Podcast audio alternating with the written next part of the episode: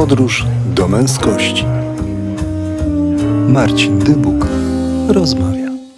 Dzień dobry, przed nami kolejny podcast Podróży do męskości, a gościem dzisiejszego odcinka jest pan Mateusz Kawka, lekarz psychiatra. Dzień dobry, panie Mateuszu. Dzień dobry. No i pierwsze pytanie. Czym są choroby psychiczne, takie jak depresja, stany lękowe? Skąd to się w ogóle bierze? No, są to choroby tak jak każde inne. One zawsze były, są i niestety prawdopodobnie również będą. Pierwsze opisy jakichś zaburzeń psychicznych już występowały w starożytności, także od zarania dziejów, tak jak istnieje ludzkość, tak jakieś opisy gdzieś się przewijały. W przypadku depresji, e, no to do dzisiejszych dni zachowało się to słowo melancholia, tak? Czy że depresja to melancholia, no to wynika to właśnie z uwarunkowań historycznych, gdyż pierwsze te przypadki depresji były opisywane właśnie w ten sposób. Oczywiście razem z rozwojem nauki, tak jak w innych dziedzinach medycyny, no coraz więcej wiemy o tych zaburzeniach i też coraz lepiej potrafimy je gdzieś tam leczyć w odpowiedni sposób. No właśnie, bo to postrzeganie depresji, melancholii, jak ładnie to brzmi, depresji, zmienia się w ostatnim czasie bardzo szybko. Słyszałem już nawet takie opinie, że depresja, a to ta popularna choroba. Mhm. Znaczy, depresja była i jest. Faktem jest, że w ostatnich czasach rośnie rozpoznawalność tej depresji. Wynika to no, z różnych przyczyn. No, z jednej strony jesteśmy bardziej czujni na objawy tej depresji, potrafimy ją nazwać, rozpoznać i też skutecznie leczyć. E, w związku z czym no, wynika to po części z czujności lekarzy, ze świadomości społeczeństwa, które no, coraz więcej też wie o tej depresji, gdzieś tam zasłyszy, gdzieś przeczyta, dowie się od znajomych. E, ludzie też już y, coraz mniej, całe szczęście, wstydzą się tego, że borykają się z tego typu problemem, więc też często gdzieś z rozmów ze znajomymi, z przyjaciółmi, którzy przez taką chorobę przechodzili. E, no, no, no, dzięki tym rozmowom na przykład no, interesujemy się bardziej tym problemem i gdzieś tam sięgamy po pomoc. A dzięki temu, że sięgamy po pomoc, no to rosną statystyki, no bo one głównie się opierają na tych ludziach, którzy jednak tej pomocy gdzieś tam szukają, a reszta zostaje gdzieś tam w domysłach, tak, na pewno. E, rzeczywista liczba osób cierpiących gdzieś z powodu tej depresji może być większa niż tych osób, które faktycznie się zgłaszają po pomoc. WHO twierdzi, że w 2030 roku to będzie najpopularniejsza choroba na świecie. Już dzisiaj prawie 4% populacji na świecie choruje. Czy to jest faktycznie tak, że to tempo jest takie? A, a jeśli tak, to co ma tak ogromny wpływ na to? Z jednej strony, tak jak powiedziałem, ta mm, większa czujność nasza, personelu medycznego, czy w ogóle społeczeństwa, z drugiej strony też no, tempo życia rośnie. Zmienił się zupełnie ten styl życia, który my w tej chwili prowadzimy, jest coraz szybciej. Wszystko musi być na 100%, tu, teraz. Zatarły się takie granice między życiem osobistym a zawodowym. No, dochodzi też po części do rozluźnienia takich relacji społecznych, czy to w rodzinach, czy, czy w przyjaźniach. E, no, to są takie zjawiska socjologiczne no, związane po części z globalizacją. Ja tam nie jestem ekspertem, więc e, nie będę jakby wchodzić gdzieś głęboko na te tematy. To są jakieś tam moje też przemyślenia bardziej. Natomiast widać to, że no ten styl życia, który no w tej chwili my uprawiamy, no sprzyja też temu, żeby te zaburzenia psychiczne występowały. Też presja społeczna różna, która wynika czy to z mediów społecznościowych, czy z mediów zwykłych. E, to, że ludzie po części żyją bardziej wizerunkiem niż, niż tym, kim naprawdę chcą być, na przykład do czego chcą dążyć, no to powod może powodować różne konflikty, które niestety no, bardziej nas predysponują do tego typu problemów. No, dodałbym jeszcze, że uwarunkowania historyczne mogą mieć też wpływ. Jesteśmy też narodem, który przeżył wojnę światową. Jesteśmy ludźmi, którzy byli wychowywani przez ludzi, którzy tę wojnę przeżyli, a to też mogło powodować różne problemy w tego typu rodzinach, e, które dzisiaj mogą się objawiać jako po prostu no, problemy nasze współczesne, czy to osobowościowe, czy, czy właśnie związane no, z depresją, aczkolwiek no, te dwie rzeczy są oczywiście połączone ze sobą. Tak. Czyli jeśli dobrze rozumiem, historia naszego życia, historia naszych dziadków, naszych ojców, mówię tutaj y, o mężczyznach, może mieć wpływ na to, jak ja przyjmuję pewne rzeczy, które się dzieją wokół mnie. Tak.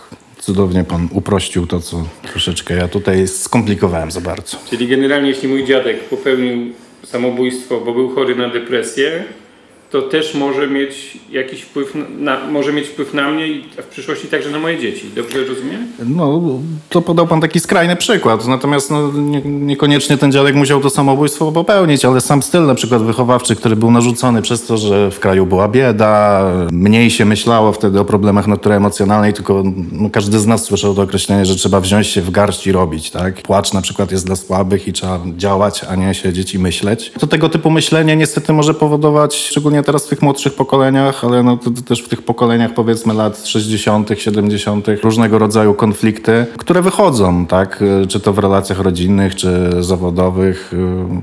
No, jest to taki bagaż doświadczeń, które my jako społeczeństwo gdzieś tam niesiemy, szczególnie no, społeczeństwo tutaj powojenne. No i to Czyli- może mieć swoje konsekwencje niestety. No wojna jest straszna no, w kontekście też tego, co się dzieje teraz na Ukrainie. No pod tym kątem, że my już teraz nadal się borykamy tak, z konsekwencjami II wojny światowej, a tam jakby to się dzieje tu i teraz, więc y, też kolejne pokolenia będą się borykać z tym, co, co, co tam jest. Czyli ta wizja 2030 roku przedstawiona przez WHO jest jak najbardziej prawdziwa. Myślę, że tak. Powiedział Pan wojna, z drugiej strony pandemia, to też jakby nam nie pomogło w zdrowiu psychicznym i w dobrej for- formie. Na pewno stres związany z izolacją, z niepewnością, sam nawet lockdown, czyli wymuszenie na przykład stałej bytności w rodzinie, gdzie do tej pory na przykład y, niektóre rodziny mogły też funkcjonować w ten sposób, że ktoś uciekał do tej pracy i zostawiał pewne problemy na przykład czy dla drugiego współmałżonka, czy w ogóle na przykład o nich nie myślał, no to to wszystko nas skonfrontowało z jakąś nową rzeczywistością, której do tej pory nie znaliśmy.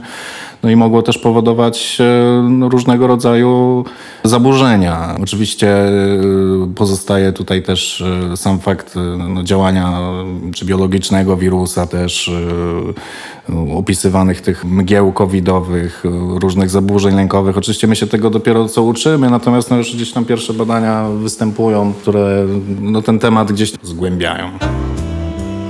Marcin Dybuk rozmawia. Jak Pana słucham, to y, dochodzę do takiego wniosku, że bardzo ważną rolę w rodzeniu się tej choroby, rozwijaniu się tej choroby ma strach. No jest to jeden z elementów, no przewlekły lęk stresem dla organizmu, a jeżeli ten stres jest przewlekły, no to zawsze ten organizm ma jakieś swoje granice wytrzymałości i no, może zareagować e, depresją, przy czym sam lęk też może być objawem depresji, więc e, tutaj lęk z tą depresją bardzo często współistnieje i są to jak takie dwa stany, które często widzimy łącznie gdzieś tam i bardzo często pacjenci z depresją zgłaszają również objawy lękowe. Czy można powiedzieć, że pokolenie naszych dziadków było twardsze, silniejsze, czy może nie mieli przestrzeni do tego, żeby mówić o emocjach, dzielić się nimi? Myślę, że raczej to drugie jest bliższe prawdzie. No, no, warto też się zastanowić, dlaczego na przykład w Polsce jest tak duży odsetek uzależnienia od alkoholu. Tak?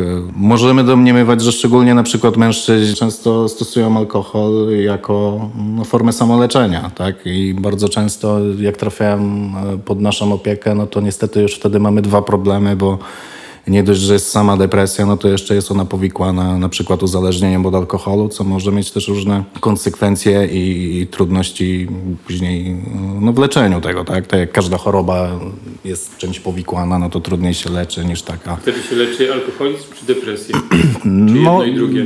Należy zająć się jednym i drugim, natomiast no, należy pamiętać, że mm, no, no, trudno jest leczyć depresję, jeżeli ktoś ak- aktywnie pije ten alkohol, bo może to też no, wpływać na działanie leków, które my y, stosujemy. Natomiast no, to, to są to sytuacje trudne, ale oczywiście odpowiednio włączone leczenie i dobra motywacja pacjenta gdzieś tam do utrzymania abstynencji no, rokuje poprawę jak najbardziej. Dlaczego jest tak, że mężczyźni potrzebują dużo więcej czasu, zanim zgłoszą się do, po pomoc do psychiatry niż kobiety?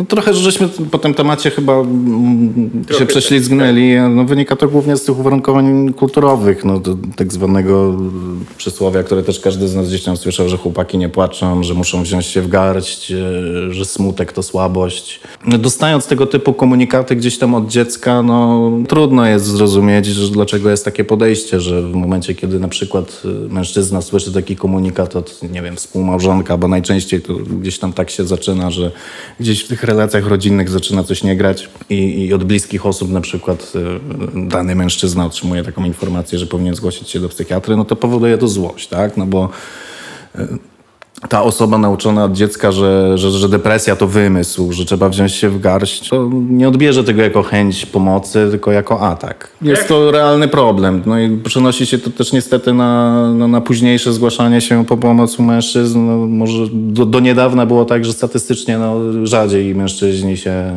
zgłaszali po tą pomoc. Teraz troszeczkę to się powoli zmienia już 50-50. No ale też problemem pozostaje to, że mężczyźni częściej na przykład popełniają próby samobójcze i to też może mieć różne przyczyny, bo z jednej strony wynikać właśnie z tego, że za późno się zgłaszają po pomoc, a z drugiej strony też z tego, że mężczyźni są bardziej impulsywni, bardziej agresywni, co wynika gdzieś tam no, z uwarunkowań hormonalnych czy, czy innej budowy układu nerwowego. Czyli taka próba samobójstwa to może być też forma agresji na samego siebie.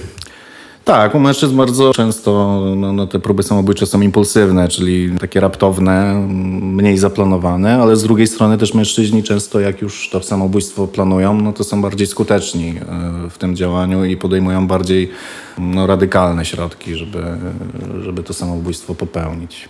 W uzależnieniach usłyszałem od, w jednej z rozmów z terapeutą, że w uzależnieniach jest tak, że jak kobieta się już wyleczy, to jest większa szansa, że utr pozostanie w abstynencji, a u mężczyzn, że nie, że właśnie trudniej jest mu utrzymać to, bo szukają takich właśnie emocji, jakichś takich atrakcji i wracają do tego alkoholu. Czy jest coś też takiego, co charakteryzuje właśnie w leczeniu osobno kobiety, osobno mężczyzn? Znaczy, zacząłbym od tego, że troszeczkę różny jest ten obraz kliniczny i to może też być ważne pod kątem jakby zgłaszalności się ludzi, jakiejś takiej świadomości, bo żeby mówić o depresji, według kryteriów e, takich klinicznych, które my stosujemy, wystarczą dwa z trzech głównych objawów, czyli obniżenie nastroju, brak energii i zobojętnienie. To są jakby taka oś tej depresji i wystarczą tylko dwa z tych trzech utrzymujące się powyżej dwóch tygodni, żeby już o epizodzie depresji mówić. I u mężczyzn to obniżenie nastroju niekoniecznie musi przebiegać jako smutek. Zresztą jak pan zauważy, skoro wystarczą tylko dwa z tych trzech kryteriów, to nawet możemy mówić o depresji bez tego obniżenia nastroju, tak? Czyli bez depresji bez smutku. Wtedy jest to bardziej taka depresja z zahamowaniem i z obojętnieniem. Natomiast to obniżenie nastroju mężczyzn częściej niż płacz, smutek objawia się jako złość po prostu i takie rozdrażnienie. Wtedy nie traktujemy tego jako objaw choroby. Na przykład. łat, łatwiej jest wtedy racjonalizować to na przykład mówiąc, że no nie wiem, wkurza mnie szef w pracy, wkurza mnie żona, wkurzają mnie dzieci. No, oczywiście tam liczbę wymówek można sobie tam mnożyć do nieskończoności. Natomiast no, jeżeli realnie otrzymujemy od, od różnych osób, czy od osób nam bliskich komunikaty, że coś się dzieje, że, że zachowujesz się inaczej, to warto gdzieś zgłosić się po pomoc albo chociażby na konsultację, żeby dowiedzieć się od kogoś obiektywnego, czy, czy faktycznie ten problem y, istnieje. No i nie bać się, bo psychiatra to lekarz jak każdy inny psycholog. To też No. osoba, która pomaga ludziom, a nie... Pytanie, czy bardziej się boimy psychiatry, czy bardziej się boimy tej opinii i tego, że ktoś nas zobaczy na przykład przed gabinetem. No właśnie, to, to prawdopodobnie coś w tym jest. No całe szczęście ta stygmatyzacja wśród tych y, już młodszych ludzi jest coraz mniejsza. No, du dużo dobrej roboty no, robi internet, media społecznościowe też. Oczywiście jest to narzędzie obosieczne, ale świadomość młodych ludzi jest dużo większa i tak jak ja zauważam, raczej młodzi ludzie jak przychodzą, to nie mają z tym problemu, że przychodzą e, do psychiatry. No u starszych to też się powoli zmienia, ale no cały czas gdzieś tam to piętno stygmatyzacji się ciągnie. Warto mówić e, o tej depresji, warto ją normalizować, tworzyć jakieś kampanie. To się zmieniło, bo, bo jest to choroba, którą się normalnie leczy i można sobie pomóc.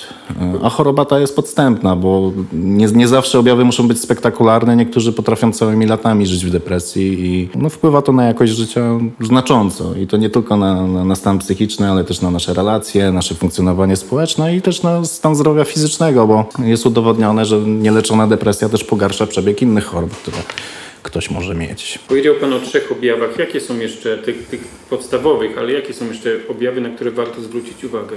Bezsenność bardzo często przy depresji zaburzenia snu występują. Może to być zarówno bezsenność w zakresie, że trudno jest zasnąć lub na przykład ten sen jest przerywany, występują częste wybudzenia się w nocy, niemożność ponownego zaśnięcia. Często pojawia się lęk, y, który już zresztą na samym początku, bo wspomnieliśmy, to taki charakterystyczny dla depresji jest lęk tak zwany wolno płynący. Często pojawia się gdzieś w tych godzinach porannych, że człowiek budzi się rano i już czuje jakiś ucisk w żołądku, jakiś dyskomfort w okolicy klatki piersiowej, poty, ręce się trzęsą. To też jest objaw, który bardzo pogarsza no, jakość życia i warto na niego zwracać uwagę. Bardzo często ten lęk też y, w niektórych formach depresji bardziej wychodzi na ten pierwszy plan i bardziej skłania pacjentów do zgłaszania się po pomoc niż, niż same te objawy osiowe. Oprócz tego z, mogą pojawić się w depresji e, zaburzenia funkcji poznawczych. Bardzo często pacjenci e, skarżą się, że na przykład trudno im się skoncentrować, spadła im wydajność w pracy, że mają problemy z pamięcią świeżą, łatwo zapominają coś, co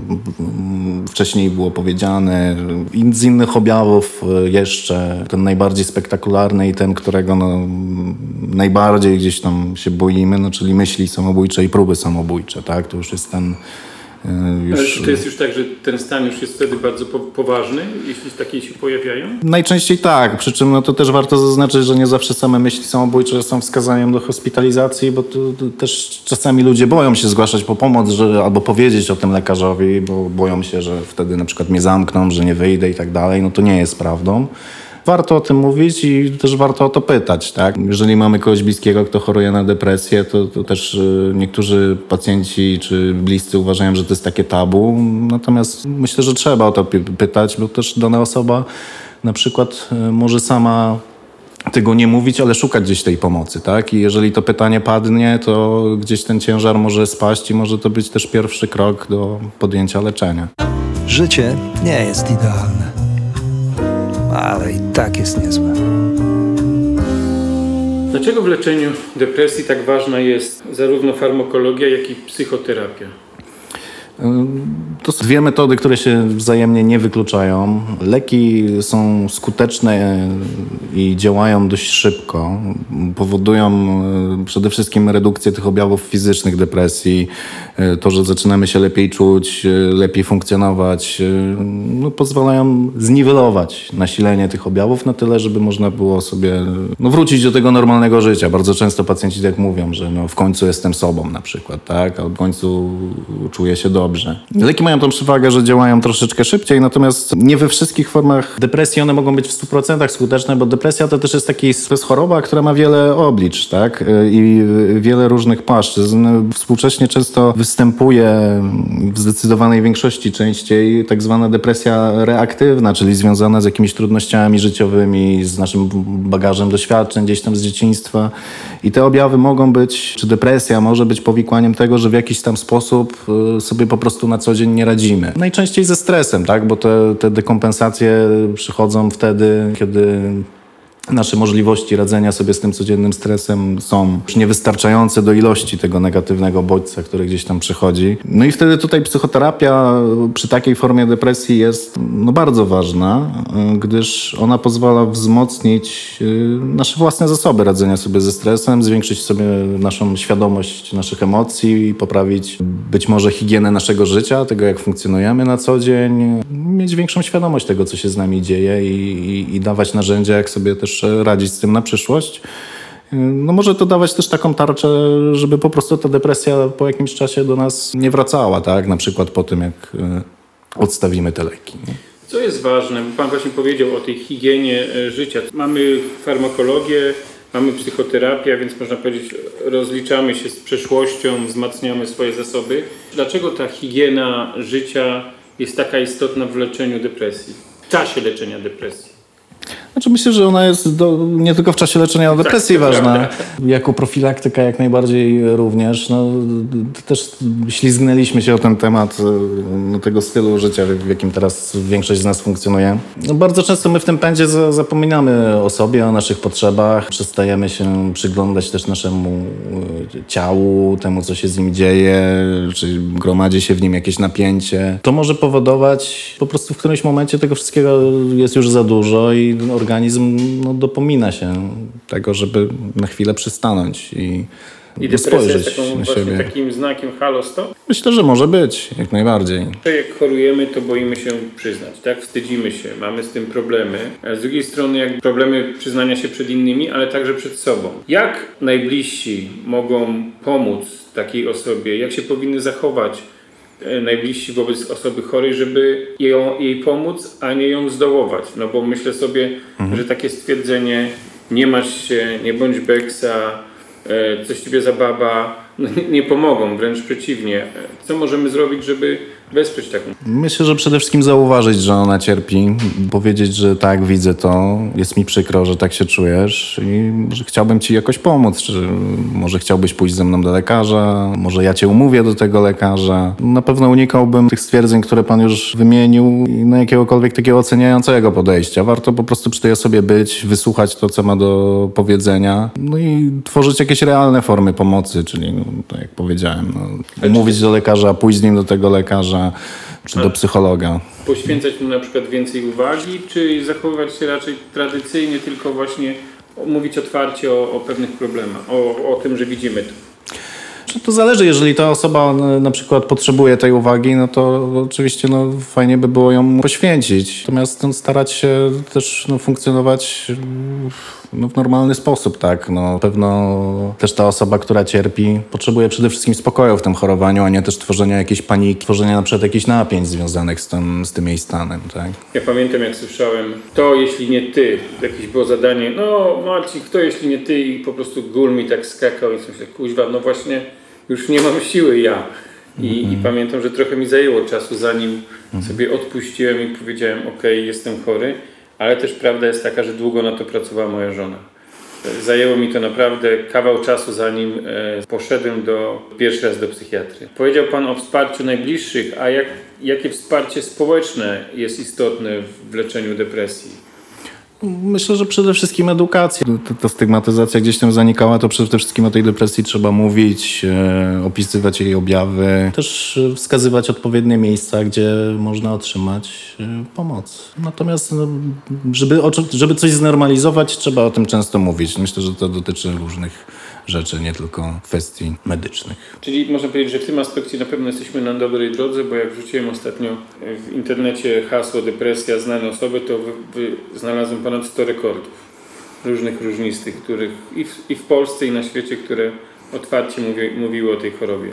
No, jest to na pewno coś pozytywnego, jeśli no, te osoby z faktu, że tą depresję gdzieś tam przeżyły, chcą zrobić coś dobrego. Oczywiście każde, każde przykre doświadczenie, może nie każde, które przykre doświadczenia mogą też dać coś dobrego dla innych. Doktorze, jak długo Dobra. trwa leczenie depresji? To zależy. Ogólne zalecenia są takie, jeżeli chodzi o samą farmakoterapię, to przy pierwszym epizodzie to leczenie włączamy mniej więcej na pół roku. Przy kolejnym mówi się o dwóch latach. Przy jeszcze kolejnym to leczenie no, ustala się indywidualnie. Oczywiście no, to róż, różni autorzy różnie zalecają. No, średnia jest mniej więcej taka, jak powiedziałem, natomiast to leczenie zawsze gdzieś tam indywidualnie dobieramy i na przykład jeżeli pacjent ma trudny moment jakiś w swoim życiu, to nikt na siłę tych leków też nie odstawia po pół roku, tylko no, czekamy na jakiś taki moment, który byłby bardziej e, dla tej osoby korzystny. E, No i też wszystko zależy od przebiegu samej depresji, tak? Czy w trakcie obecnego leczenia nie doszło do zaostrzenia objawów na przykład, e, czy pacjent regularnie też bierze te leki. Więc no, tu jakby szereg czynników na to wpływa, natomiast no, to, to te średnie wartości podałem mniej więcej. Podróż do męskości. Bardzo często zdarza się tak, szczególnie u mężczyzn spotykamy się z tym, że ktoś po, po pewnym czasie odstawia leki. Poczuje się lepiej i nagle mówi, nie, to ja już leków nie biorę. Dlaczego to jest niebezpieczne? No jest duże ryzyko nawrotu. Jeżeli to, ten cykl leczenia nie będzie no, odpowiednio długi, to po prostu ten epizod może nawrócić. Takie, takie zjawisko, że po ustąpieniu tych ostrych objawów, tak, czy, spek czy spe spektakularnych objawów, że pacjenci mają tendencję do odstawiania leków, myślę, że to nie dotyczy tylko psychiatrii. Tak?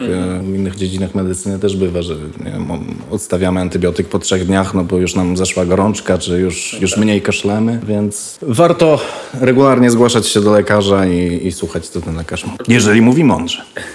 Czy warto się regularnie zgłaszać do psychiatry? Jeżeli chorujemy na depresję, myślę, że to leczenie powinno być kontrolowane raz na jakiś czas. Zazwyczaj jest tak, że te, te wizyty początkowe są mniej więcej co miesiąc, bo to wynika też z działania leków.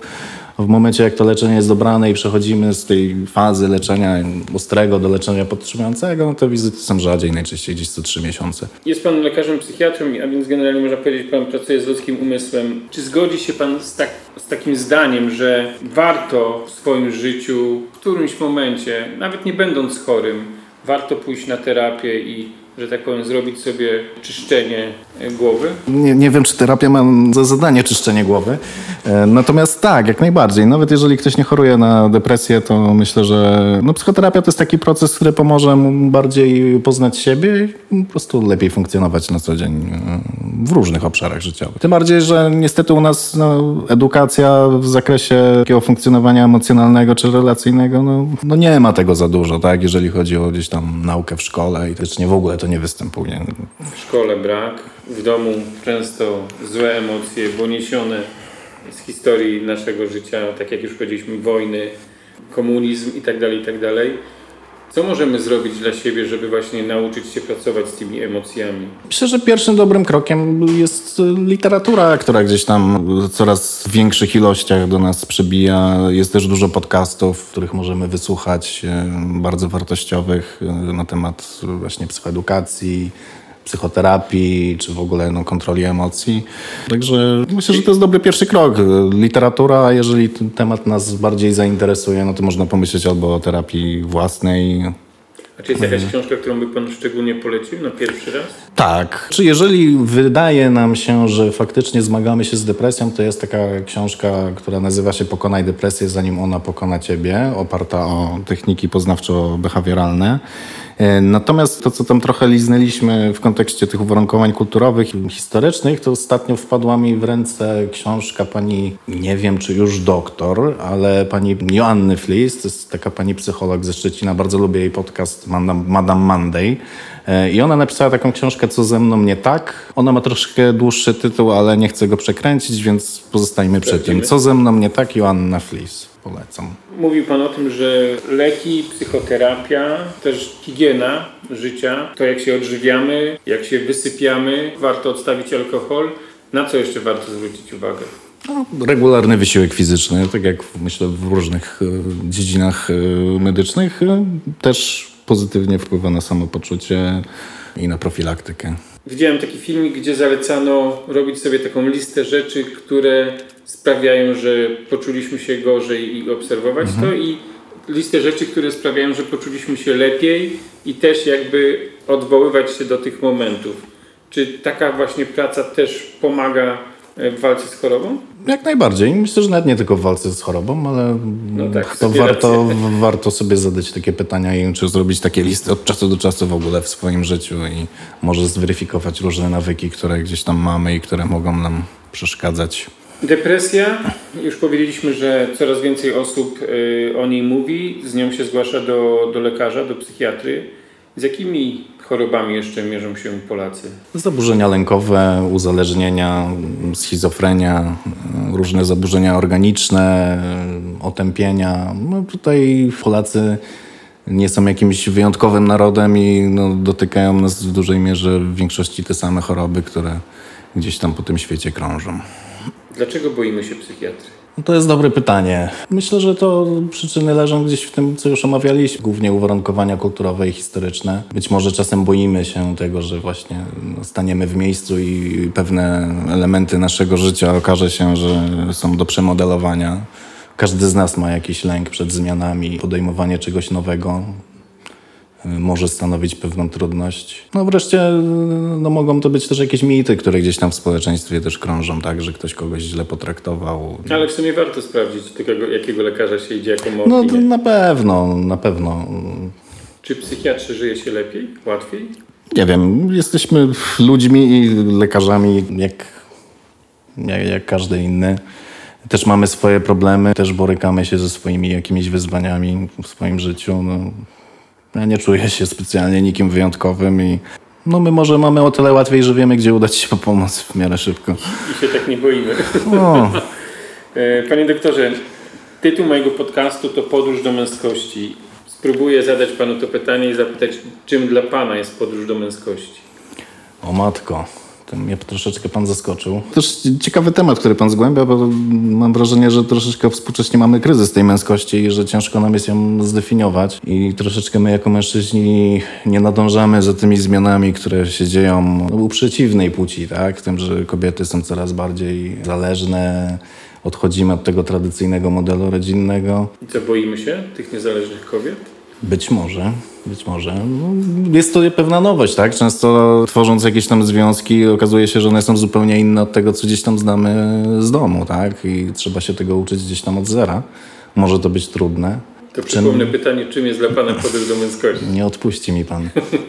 Myślę, to co ja bym chciał w swoim życiu odkryć jako mężczyzna. No to przede wszystkim odnalezienie gdzieś tego poczucia swojej własnej wartości. To jest ważne, myślę, u mężczyzn, szczególnie w kontekście tego, co gdzieś tam się dzieje. Myślę, że nie tyle to musi być podróż do męskości, co podróż do tego, w ogóle jestem jako człowiek, czego chcę od życia, jaki bym chciał być, a jaki jestem. Postawienie gdzieś tego porównania, tak? Co jakiś czas warto się, myślę, zatrzymać i zobaczyć, jakie kiedyś miałem ideały, jakie mam teraz, jaki jestem, co by trzeba było zmienić. Myślę, że coś takiego.